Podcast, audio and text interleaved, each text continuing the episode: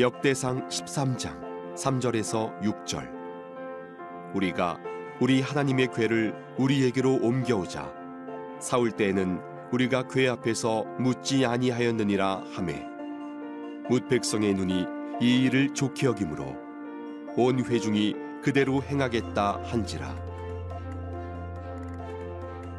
이에 다윗이 애굽의 시홀 시내에서부터 하맛 어귀까지 온 이스라엘을 불러 모으고 기럇 여아림에서부터 하나님의 궤를 메우고자 할세 다윗이 온 이스라엘을 거느리고 바알라 곧 유다에 속한 기럇 여아림에 올라가서 여호와 하나님의 궤를 메우려 하니 이는 여호와께서 두 그룹 사이에 계심으로 그러한 이름으로 일컬음을 받았더라.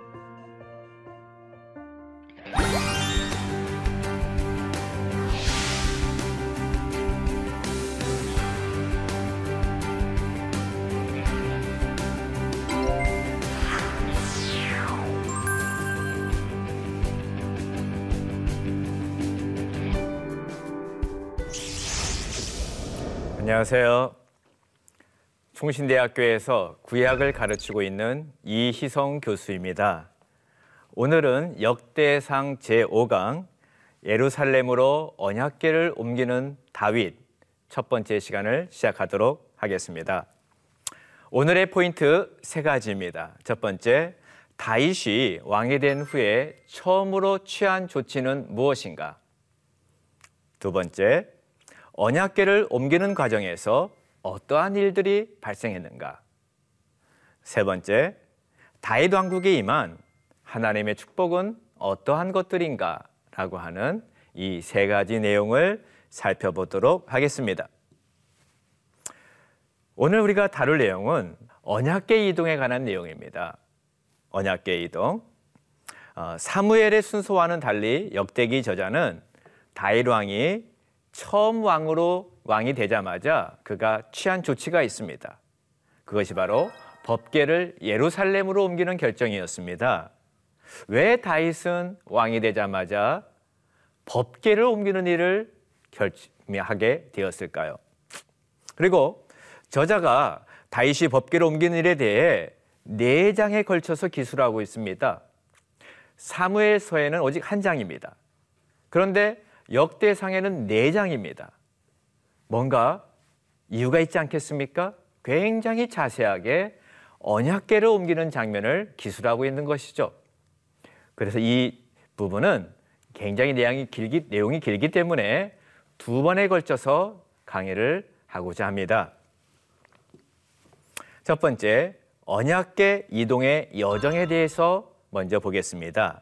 본문의 내용은 역대상 십삼 장 일 절에서부터 팔 절까지의 내용입니다. 다윗이 왕이 되고 난 다음에 모든 군사의 지도자들을 모았습니다. 천부장, 백부장, 모든 지휘관, 이스라엘의 온 회중을 모았습니다.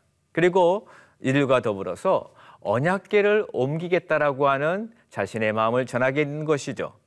그래서 언약궤 이동을 온 국가적 행사로 다윗은 간주하고 이것은 엄청난 일이다. 자기 통치에 아주 중요한 일이라을 선포하고 있는 것이죠. 근데 좀 아쉬운 것은 제가 본문을 연구하면서 왜 천부장, 백부장, 군대의 지휘관을 모았을까? 언약궤를 이동하는 일은 레위 지파가 해야 되는데 이 부분이 약간 좀 마음에 걸리는 내용이기도 합니다. 자, 여러분, 왜 다윗이 언약궤를 옮기려고 그랬을까요? 역대상 십삼 장 삼 절 말씀에 이렇게 기록하고 있습니다.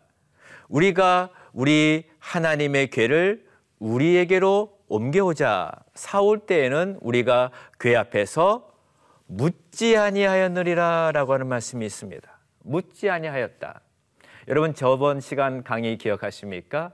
사울이 하나님 앞에 왕권을 빼앗긴 이유가 무엇이죠? 세 가지 가운데에서 세 번째가 사울은 여호와께 묻지 아니하였습니다. 누구한테 물어봤죠? 신접한 여인에게 물어봤습니다. 이방 종교에게 물어봤고 다른 악한 영에게 물어본 것이죠. 그런데 다윗은 왕이 되자마자 언약궤를 옮겨온 이유가 무엇이냐? 하나님께 묻기 위하여 옮긴 것입니다. 사울은 하나님께 묻지 아니하였으나 다윗은 하나님께 물었다라고 하는 이 중요한 인물에 대해서 대조를 시켜주고 있는 것이죠. 그걸 통하여서 하나님의 나라를 통치하는 왕의 중요한 자질이 뭐냐? 물어본다는 것입니다. 누구에게요? 하나님께. 왜요? 내 뜻이 아니라 하나님의 뜻을 구하는 것입니다. 이 나라는 내 나라가 아니라 누구의 나라고요? 하나님의 나라이기 때문에 그런 것입니다.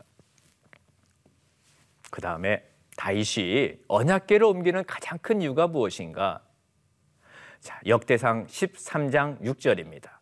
다윗이 온 이스라엘을 거느리고 바알라 곧 유대에 속한 기랏 여아림에서 올라가서 여호와의 궤를 메어 오려 하니 이는 여호와께서 두 그룹 사이에 두 그룹 사이에 계심으로 그러한 이름으로 일컬음을 받았더라.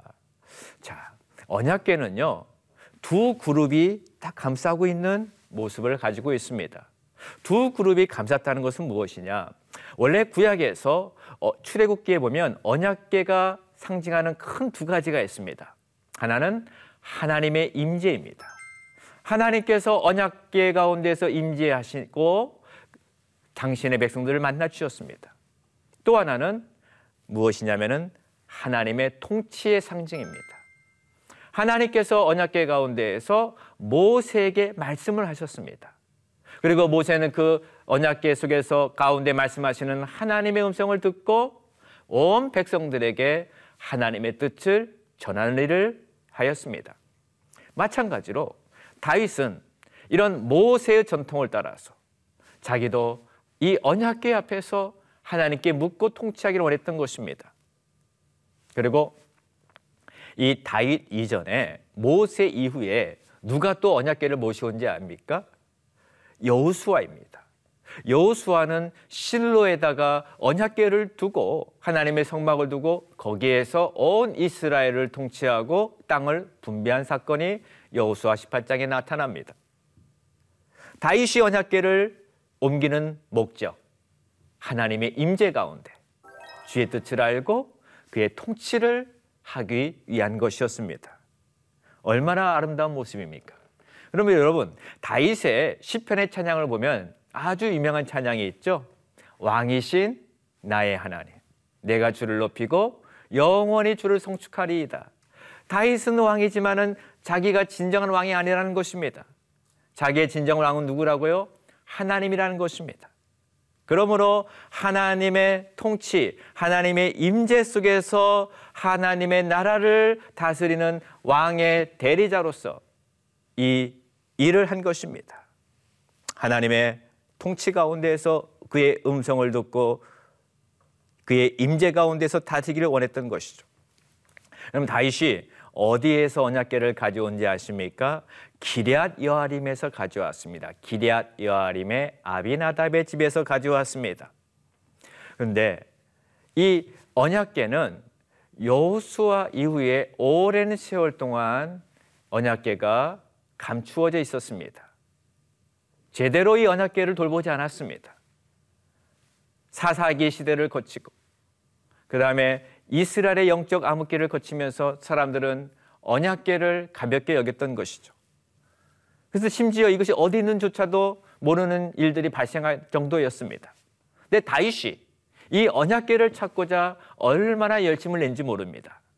저는 구약을 연구하면서 다윗의 그 언약궤를 향한 열정, 언약궤를 찾고자 하는 열정이 나타난 본문을 발견하였습니다.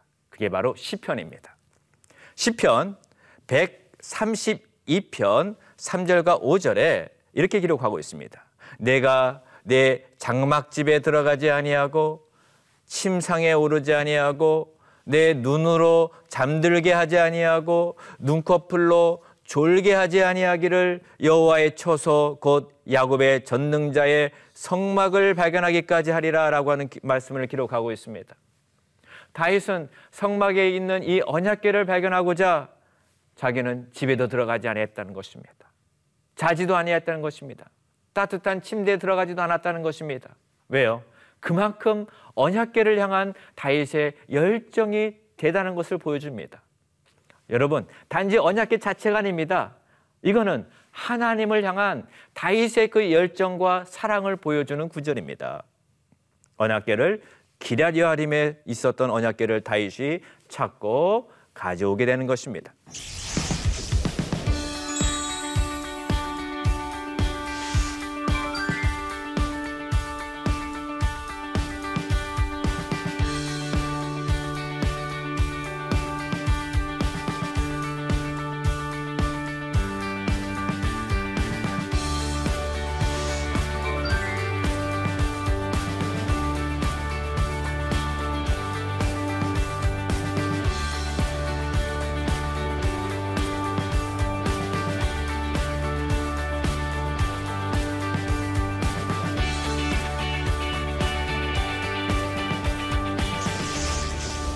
그런데 이런 언약궤를 운반하는 도중에 일이 발생하였습니다. 웃사와 오벳에돔이라고 하는 두 인물이 언약궤를 운반하는 과정 속에 나오는 인물들입니다. 그러면 웃사에게는 어떠한 일이 일어났고 오벳에돔에게는 어떠한 일이 일어났을까요? 이 사건은 역대상 십삼 장 구 절에서부터 십사 절에서 소개를 하고 있습니다. 웃사의 죽음입니다. 언약궤가 이제 기럇 여아림에서 다윗성으로 오는데 언약궤를 어디다 두었냐면은 새 수레에다가 실었습니다. 새 수레에다가 언약궤를 놓고 수레로 언약궤를 운동하, 운, 운반하였습니다. 이거는 부적절한 운송의 방법이었습니다. 여러분, 율법에서는 언약궤를 어떻게 하라고 하죠? 어깨에 매어 운반합니다. 어깨에 관한 규례가 출애굽기 이십오 장 십 절에서 십사 절 이 곳에서 나타납니다. 언약궤는 이스라엘의 레위인 가운데서 고핫 자손이 어깨에 메고 운반을 해야 됩니다. 그런데 다윗은 수레에 싣고 운반을 하게 되는 큰 실수를 범하게 됩니다. 여러분, 이게 바로 어깨에 매는 언약궤의 모습입니다. 자, 여기에 손잡이가 하나, 둘, 셋, 넷, 저쪽에 네 개가 있습니다. 그래서 각각의 이, 이 끝에 있는 부분을 어깨에 두고 옮기는 것입니다. 이것은 마치 여러분 우리나라의 가마와 같습니다. 여러분, 가마에는 누가 타죠? 비천한 자들이 탑니까? 존귀한 자들이 탑니까? 이 가마에는요, 가장 존귀한 자인 왕이 타고 다니는 가마가 있는 것입니다. 왕이 여기에 타고 그 다음에 그것을 사람들이, 네 명의 사람들이 어깨에 메고 운반하는 것입니다. 마찬가지입니다. 언약궤를 어깨에 메고 운반하라고 하는 이유는 언약궤는 그만큼 소중한 것이고 하나님의 왕권을 상징하는 것이기 때문에 그의 왕대심을 가시적으로 백성들에게 보여주는 것이 바로 어깨에 메고 운반하는 것입니다. 그런데 다윗은 이 하나님의 규례를 알지 못했던 것 같습니다. 수레에 실어버렸습니다. 여러분, 수레에는 뭘 싣습니까? 짐짝을 싣습니다.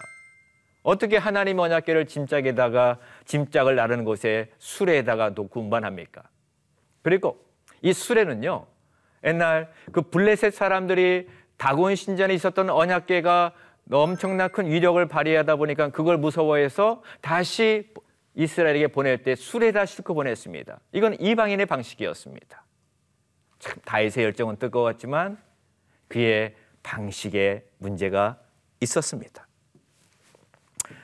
자, 이렇게 수레에 싣고 언약궤를 수레에 싣고 가는데요, 갑자기 수레에 싣고 가던, 끌고, 수레를 끌고 가던 소가 움직인 것입니다. 그때 수레 뒤에 있었던 언약궤가 삐끄덕하면서 넘어지려고 하는 것입니다. 그때 웃사가 손을 펴서 언약궤를 붙들었습니다. 그때 하나님께서 웃사에게 진노하셔가지고 웃사의 몸을 찢으셨습니다. 이걸 베레스 웃사라고 합니다. 웃사가 그 자리에서 즉사하고 맙니다. 너무나도 무서운, 너무나도 참 가슴 아픈 충격적인 사건이 언약궤의 이동 중에 발생을 하게 된 것입니다. 여러분, 이 법궤를 운반하는 과정 가운데 많은 이스라엘 백성들이 즐거워하였고 다윗도 즐거워하였습니다. 비파와 수금과 나팔과 또 각종 여러 악기들로 축하를 하며 축제의 분위기 속에서 법궤가 예루살렘 성 다윗성을 향하여 나아가고 있었습니다. 그때 갑자기 수레가 흔들리는 것입니다. 소가 갑자기 일어서는 것입니다. 그때 수레에 있었던 언약궤가 넘어지려고 하는 그 순간에 옆에 있는 웃사가 손을 펴서 하나님의 법궤에 손을 대게 된 것입니다. 그때요, 웃사가 죽었습니다. 이 웃사의 죽음을 바라본 당시의 상황을 살펴 생각해 보십시오.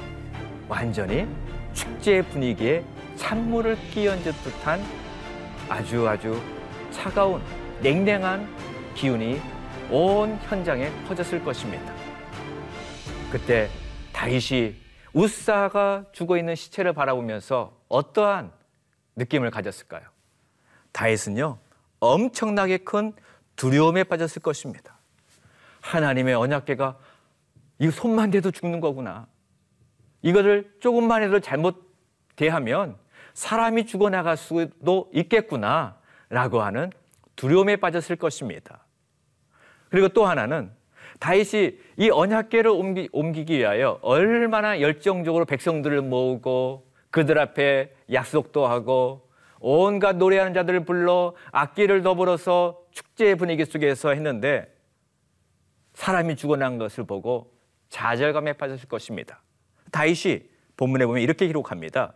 내가 어떻게 하나님의 곳을 내 곳으로 오게 하리요. 이것은 이 이러한 질문은요, 못할 것 같다는 것입니다. 절망이 된 것입니다. 이거 하나님이 기뻐하지 않는 거구나, 내가 어떻게 이걸 옮길 수 있을까라고 하는 좌절과 두려움에 빠졌을 것입니다. 그때 다윗이 이 언약궤를 다윗성으로 오는 것을 중단시키고 가드 사람 오벳 에돔의 집에 언약궤를 보냅니다. 여기서 가드 사람이라고 하는 것, 가드는요 여러분 블레셋의 도시의 이름입니다. 그래서 어떤 학자들은 오벳 에돔이 이방인이었을 것이다 라고 하는 주장하는 학자들도 있습니다. 오벳 에돔, 그래서 이 이름의 뜻은 에돔 신을 섬기는 자라고 한 뜻이 오벳 에돔에 있습니다. 그래서 한 학자들은, 한 그룹의 학자들은 가드 사람이고 이름이 오벳 에돔이기 때문에 이방인이었을 것이다 라고 하는 추측하는 사람도 있습니다. 근데 이 법궤를 오벳 에돔의 집에 보냈을 때에 여러분, 자기 집 앞에 딱 있었던 법궤를 보는 순간 오벳 에돔의 마음이 어땠을까요? 이 법궤의 전력이 웃사를 죽였던 법궤였습니다. 자기 집에 온다고 하니 엄청 두려움이 컸겠죠. 그러나 오벳 에돔은 기꺼이 법궤를 자기 집으로 들어오게 합니다. 그리고 유대인의 그 미드라시에 보면은 오벳 에돔이요, 이 법궤를 아침 저녁으로 돌보면서 아주 관리를 잘하면서 법궤를 모셨다라고 하는 기록이 나와 있습니다. 그래서 오벳 에돔이 자기 집에 들어온 이 언약궤를요 너무나 극진하게 섬기고 정말 최선을 다하여서 도, 돌보는 일들이 삼 개월 동안이나 있었습니다. 이거를 보고 하나님께서 오벳 에돔의 집과 그의 모든 소유에 복을 주신 것입니다. 이 모습을 다윗이 본게 된 것입니다. 아, 하나님께서 오벳 에돔의 집에 복을 준 것을 바라보고 이제 다시 다윗은 마음의 결심을 새롭게 하고 예루, 이 예루살렘 성으로 언약궤를 옮기게 했을 것입니다. 자, 다윗 왕국에 하나님께서 어떠한 축복을 주신지 아십니까? 다윗이 왕이 되자마자, 그리고 어, 그의 다윗은 어, 왕궁을 세우는데요, 이 일에 두로왕 히람이 왕궁 건축을 도왔습니다. 그리고 다윗의 왕권은 점점점 견고해졌습니다. 역대상 십사 장 이 절에 보면 이렇게 기록되어 있습니다. 다윗이 여호와께서 자기를 이스라엘의 왕으로 삼으신 줄을 깨달았으니 이는 그의 백성 이스라엘을 위하여 그의 나라가 높이 들림을 받았음을 알미였더라라고 기록합니다. 이 아주 중요한 구절이 뭐냐면 그의 백성 이스라엘을 위하여라고 하는 것입니다. 하나님께서 다윗의 왕국을 복을 주는 이유는 다윗 왕 자체가 아닙니다. 그의 언약 백성들 때문에 하나님께서 다윗을 왕으로 삼으셨고 이 나라에 복을 준 것입니다. 그래서 고대 근동에는요, 왕을, 이상적인 왕을 언급할 때 뭐라고 표현하면은 목자라고 표현합니다.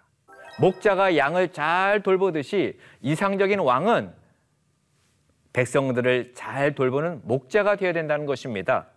그러므로 하나님께서 이렇게 다윗을 이스라엘의 왕으로 삼으신 것은 다윗을 위한 것이 아니라 그의 백성들을 위한 것임을 우리가 알 수가 있죠.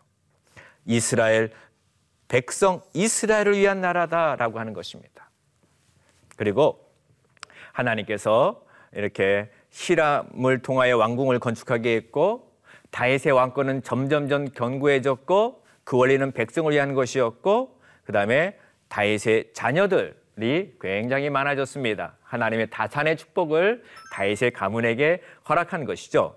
이러한 내용들이 역대상 십사 장에 나오고요. 그 다음에 이제 십사 장 십 절에는 전투가 나타납니다. 블레셋과의 전투가 나타납니다. 이 전투에서 역대상 십사 장 십 절에 아주 중요한 표현이 있습니다. 다윗이 하나님께 물어 이르되라고 한 말씀이 나옵니다. 내가 블레셋 사람들을 치러 올라가리이까? 주께서 그들을 내 손에 넘기시겠나이까 하니 여호와께서 그들에게 이르시되 올라가라 내가 그들을 내 손에 넘기리라 하신지라. 블레셋과의 전투에서 다윗은 물어봤습니다. 사울은 어땠습니까? 물어보지 아니하였습니다. 근데 다윗은 물어봤습니다. 역대기 저자가 사울과 다윗을 비교하면서 동일한 전투의 대상 블레셋이었지만 두 인물의 차이점이 뭐냐? 사울은 안 물어봤다. 다윗은 물어봤답니다. 그래서 역대상 십사 장 십사 절에 또 한 번 반복합니다. 다윗이 또 하나님께 묻자온대 하나님이 이르시되 마주 올라가지 말고 그들 뒤로 돌아 뽕나무 숲을 맞은편에서 그들을 기습하되. 여러분 얼마나 디테일하고 자세하게 하나님이 말씀을 하십니까? 제가 중학교 때 이 말씀을 묵상하는데 너무나 놀라웠어요. 야, 우리 하나님은 이렇게 디테일하게 우리를 인도하시는구나, 이렇게 섬세하게 우리를 인도하시는구나 라고 하는 것들을 제가 깨닫고 은혜를 받았던 기억이 납니다. 여기서 묻다가 히브리어로 샬입니다. 샬. 이 본문에서 다라시와 샤울이, 이 샬이라고 하는 두 개의 히브리어를 통하여서 하나님께 물어보는 왕들의 자세를 소개하고 있습니다. 다윗은 사울과 달리 하나님께 묻고 그 뜻에 따라 순종하는 왕임을 우리에게 소개하고 있는 것이죠. 이렇게 하나님께 묻는 다윗의 명성이 어떻게 됐겠습니까? 역대상 십사 장 십칠 절에 이렇게 기록하고 있습니다. 다윗의 명성이 온 세상에 퍼지고 여호와께서 모든 이방 민족으로 그를 두려워하게 하셨더라. 하나님께서 다윗을 책임져 주신 것입니다. 하나님을 묻고 하나님을 신뢰하고 하나님의 왕권을 추구하는 다윗에게 그 주변에 있는 민족들이 그를 두려워하게 하는 일들을 하나님이 하신 것입니다. 네, 여러분 구약에 보면은요, 하나님의 왕들은 하나님이 책임져 주십니다. 그리고 그 주변에 있는 국가들 두려워하게 하십니다. 그 하나의 예가 아사 왕이 있었고 여호사밧 왕이 있습니다. 역대 하 십사 장 십사 절에 이렇게 기록합니다. 여호와께서 그랄 사면 모든 성읍 백성들을 두렵게 하시니, 모든 성읍 백성을 두렵게 하시니 라고 하는 말씀이 있고요. 여호사밧 왕 때에도 여호와께서 유다 사방의 모든 나라에 두려움을 주었다라고 하고 있습니다. 그렇기 때문에 하나님의 왕들이 통치를 잘하는 비결은 하나님이 그 주변에 있는 국가들에게 두려움을 심어주면은 함부로 공격을 못하게 되는 것이죠. 하나님이 책임져주는 왕인 것입니다. 이렇게 이러한 왕이 되기 위해서는 어떻게 했다고 했죠? 다윗이 하나님께 늘 물어보는 삶을 살았습니다. 자, 우리가 이 강의를 마무리하면서 우리가 우리의 삶에 어떻게 적용을 해야 될까요? 적용입니다. 하나님을 왕으로 모시고 그분의 임재 가운데 말씀의 지배를 받는 삶을 사는가? 이건 다윗의 삶뿐만이 아니라 오늘날 이 시대의 모든 하나님의 사역자들, 하나님을 왕으로 모셔야 됩니다. 그리고 하나님의 임재 가운데 성경을 통하여서, 말씀 묵상을 통하여서 그의 뜻을 알고 거기에 순종하는 삶을 살아야 됩니다. 이게 하나님의 백성들의 아주 중요한 삶의 요소입니다. 이런 삶을 살려면 우리가 뭐가 두렵겠습니까? 하나님이 책임져주시겠죠. 그 다음에 우리가 아무리 선한 의도를 가졌다 할지라도 하나님의 방식으로 사역하는가? 다윗은 법궤를 옮긴다라고 하는 것은 얼마나 아름다운 결정입니까? 그러나 다윗은 중요한 걸 놓쳤습니다. 하나님의 뜻, 하나님의 방식에 맞게 이거를 옮겨 냈어야 되는데 자기의 아, 그 하나님의 뜻보다는 자기의 열심이 너무나 앞섰던 것 같아요. 여러분, 하나님은 소멸하는 불이십니다. 신약에 보면 아나니아와 삽비라도 하나님을 속이려고 하지 않았습니까? 방식이 잘못됐습니다. 그럼 우리는 아무리 선한 의도를 가졌다 할지라도 하나님의 방식, 결과도 중요하지만 과정도 중요합니다. 마지막으로 나의 뜻과 계획보다 먼저 하나님의 뜻을 물어보며 그분의 뜻에 순종하는 삶을 살아가는가?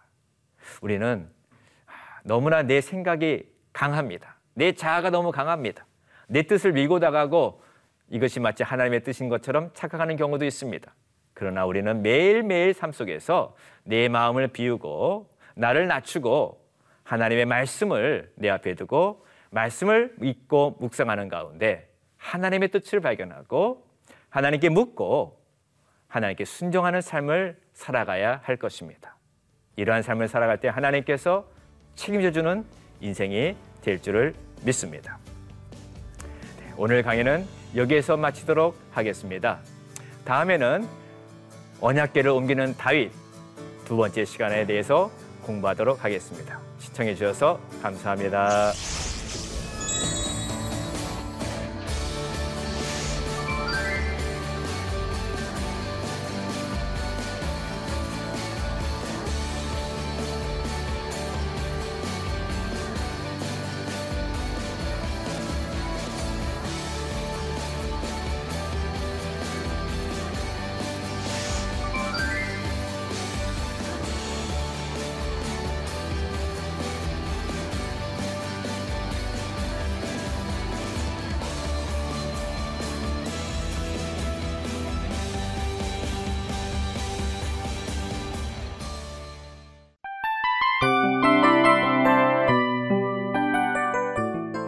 이 프로그램은 청취자 여러분의 소중한 후원으로 제작됩니다.